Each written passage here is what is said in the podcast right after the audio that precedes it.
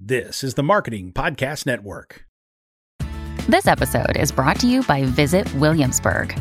In Williamsburg, Virginia, there's never too much of a good thing. Whether you're a foodie, a golfer, a history buff, a shopaholic, an outdoor enthusiast, or a thrill seeker, you'll find what you came for here and more.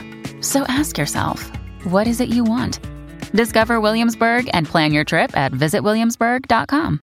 You may know you're listening to this show along the Marketing Podcast Network, but did you know there are other great shows on MPN to help your business?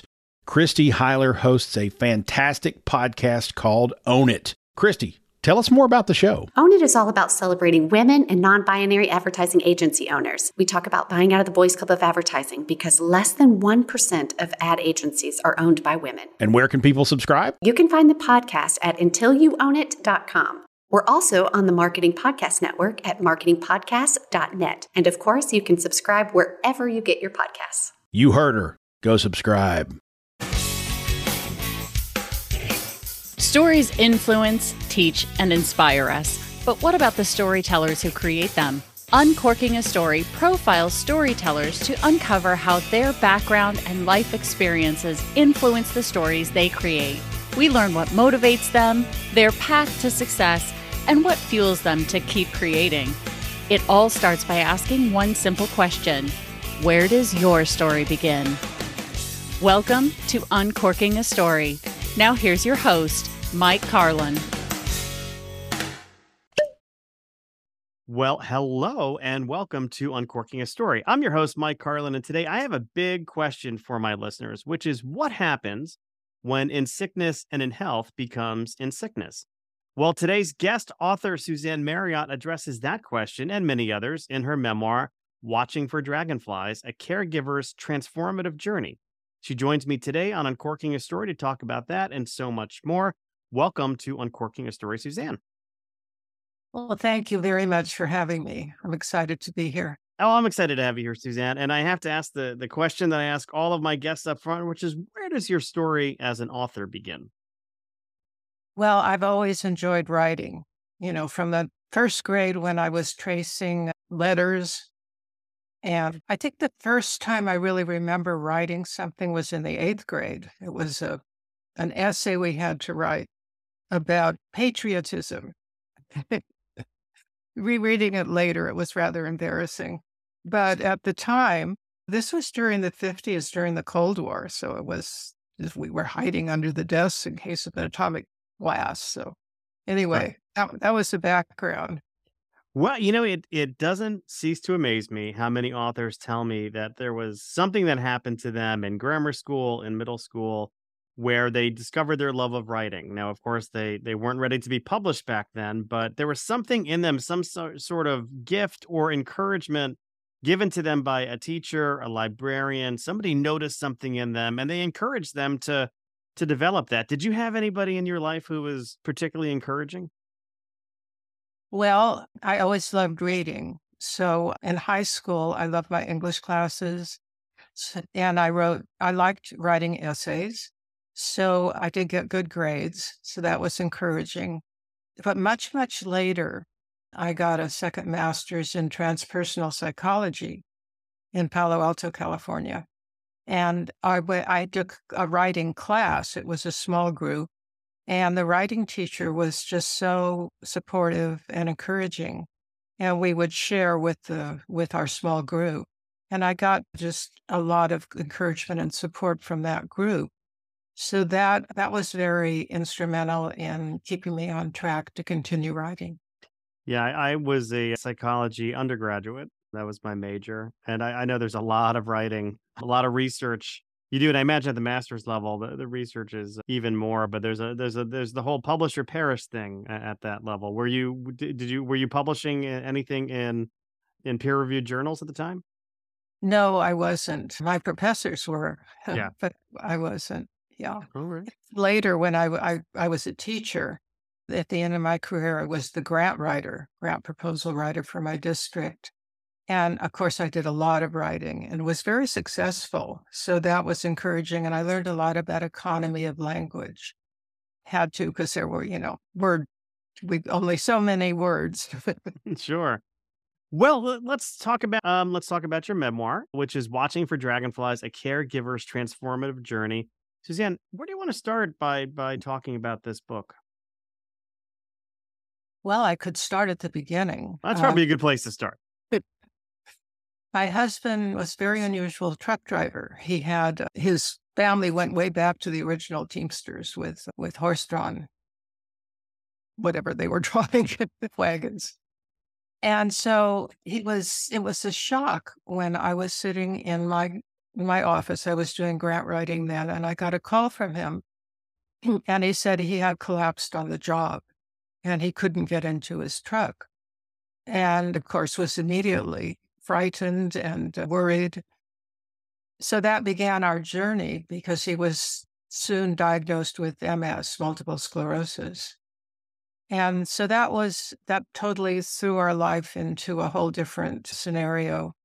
And I rather quickly learned that I would be his caregiver and that we would have to work together to, to address the challenges that were coming at us. And, and I know with with MS, it's it's not an overnight diagnosis. I mean, there's a lot of tests and things that have to be ruled out before you can get the diagnosis of multiple sclerosis. How how long was his his journey from from when he collapsed to when you had a diagnosis? Actually, it was rather quick. Oh, interesting. Uh, the next day, we had an appointment with with our primary care doctor. We had the same one, who then said, you know, it could be MS or it could be something else.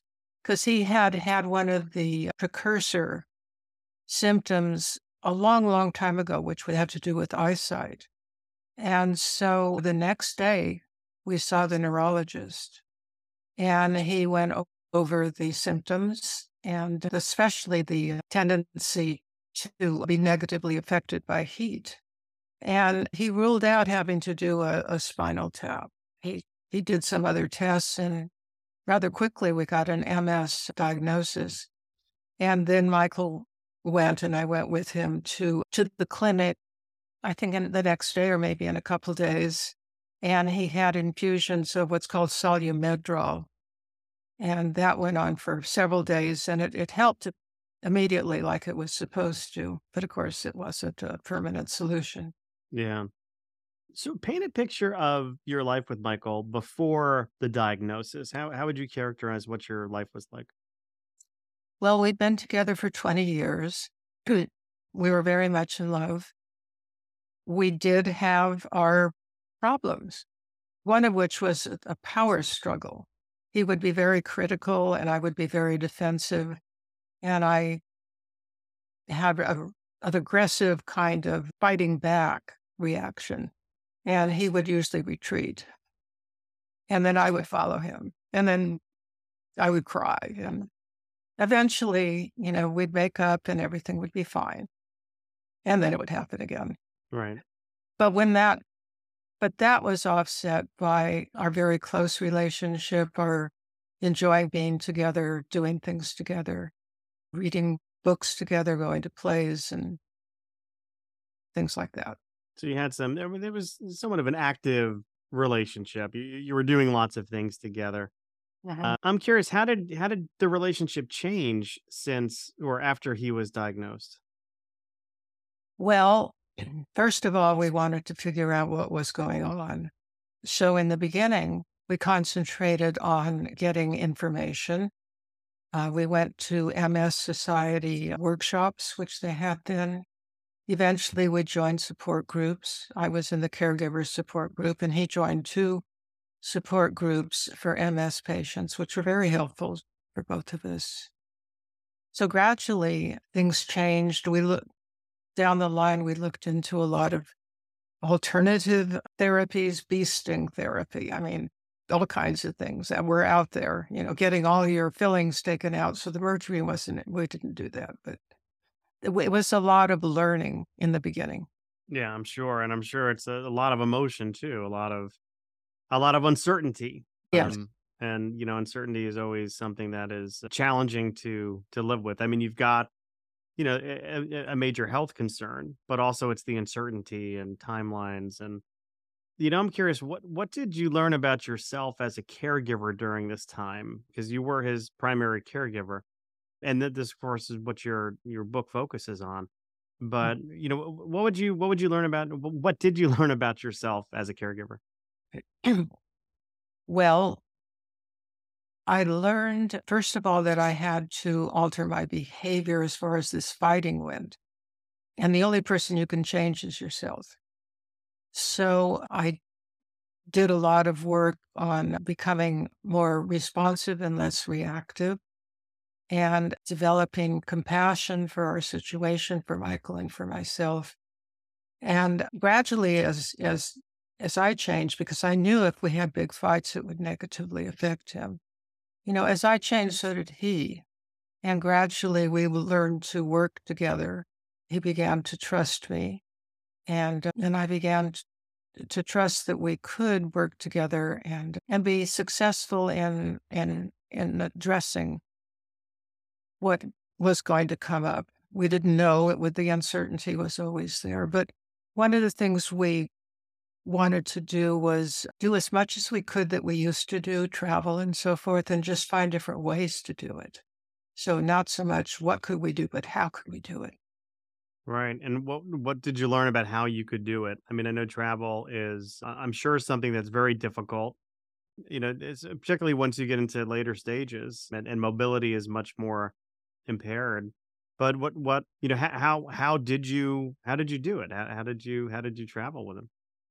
Well, it had many different iterations. Mm, in fact, there's a lot in my book about traveling with disability.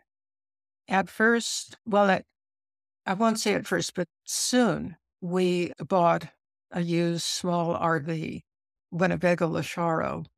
And Michael was using hiking poles at that time for his stability. And with that, uh, we found we could go on short trips first because whenever he was tired, he could relax and he could rest. And that happened frequently. And often he'd be resting and I'd go off walking, but I'd be, you know, in contact. And then eventually we did some longer journeys in that RV and we went to campgrounds. And fortunately, with he, by then he had a disability placard. So the state parks are wonderful in accommodating people with disabilities. So uh, we did some traveling that way. Did you give that Winnebago a nickname? I'm sorry. Did you give that Winnebago a nickname by any chance? No, we we didn't actually. I'm just curious if came up with anything clever there. How did how did you find help and support? I know you mentioned kind of joining a support group for caregivers. But I also know as as you know, being a, a caregiver at times in my life and and seeing and being close with caregivers, caregivers need support too. They need help. They need care. How how did you find care for being a caregiver? Well, at first, I just kept plugging along, and but I did. I was in therapy. I, I had a Jungian oriented therapist so she helped me a great deal in as far as my emotional life went. I also, as I mentioned, was in a support group for caregivers who had a spouse or a loved one with MS. And that was very, very helpful because we could share and support each other. And, and I learned all kinds of wonderful things, got great information there. And it, at a certain point, I realized, though, that as things got more and more difficult, that I did need help. So I hired a wonderful woman. Her name was Una. And she came in in the mornings because it got to the point where, at this point, Michael was in a wheelchair. Well, no, he wasn't quite. He was just before he went in the wheelchair, we started. And, right. And, and she was a wonderful person who really related to him. And she helped with bathing, dressing, which, which was quite a, quite involved. And then when Michael was in the wheelchair, of course, help help that have really really needed that help. Yeah, since he was a big man, he was six five, and uh, there was there were certain things I just couldn't do, and but between the two of us and and with her help, we could do them. What prompted you to take your experiences and sort of transform them into a memoir? Well, during this, I had always kept journals for a long, long time. And during this time, I was just, I don't know if it was guided or what, but I, I kept journals, 12 over those 10 years, documenting what was happening, how I was feeling, how things were changing, how I was changing. And I would take these, I think mostly after Michael passed, I would take these into my therapy sessions. And uh, my therapist was a wonderful woman, and she said, I really think you could turn these into a memoir that would help other caregivers. So that was the impetus. And, you know, I, Michael passed away in 2006, and I, I just recently got a publisher. So it was a long, long journey of constantly rewriting and refocusing that, that brought that memoir into fruition. Did you find that that that writing journey was in any ways therapeutic for you? Definitely, definitely. Yeah. It helped me uh, see things, see the whole picture, see how I had changed and for the better, how I'd grown, and how our relationship had deepened the intimacy had increased uh, through trust and, and love.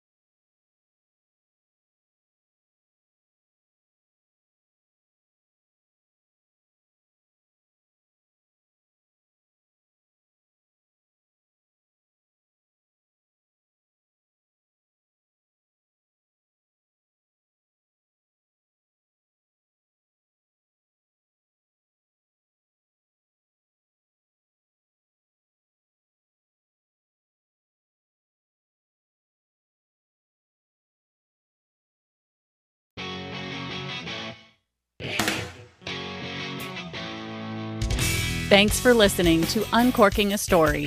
If you'd like more information about today's guest or to find out more about Mike, go to uncorkingastory.com. If you enjoyed the show, please subscribe, rate, and review us at Apple Podcasts, Spotify, or wherever you get your podcasts. Tune in every week to hear Mike Carlin uncork a new story.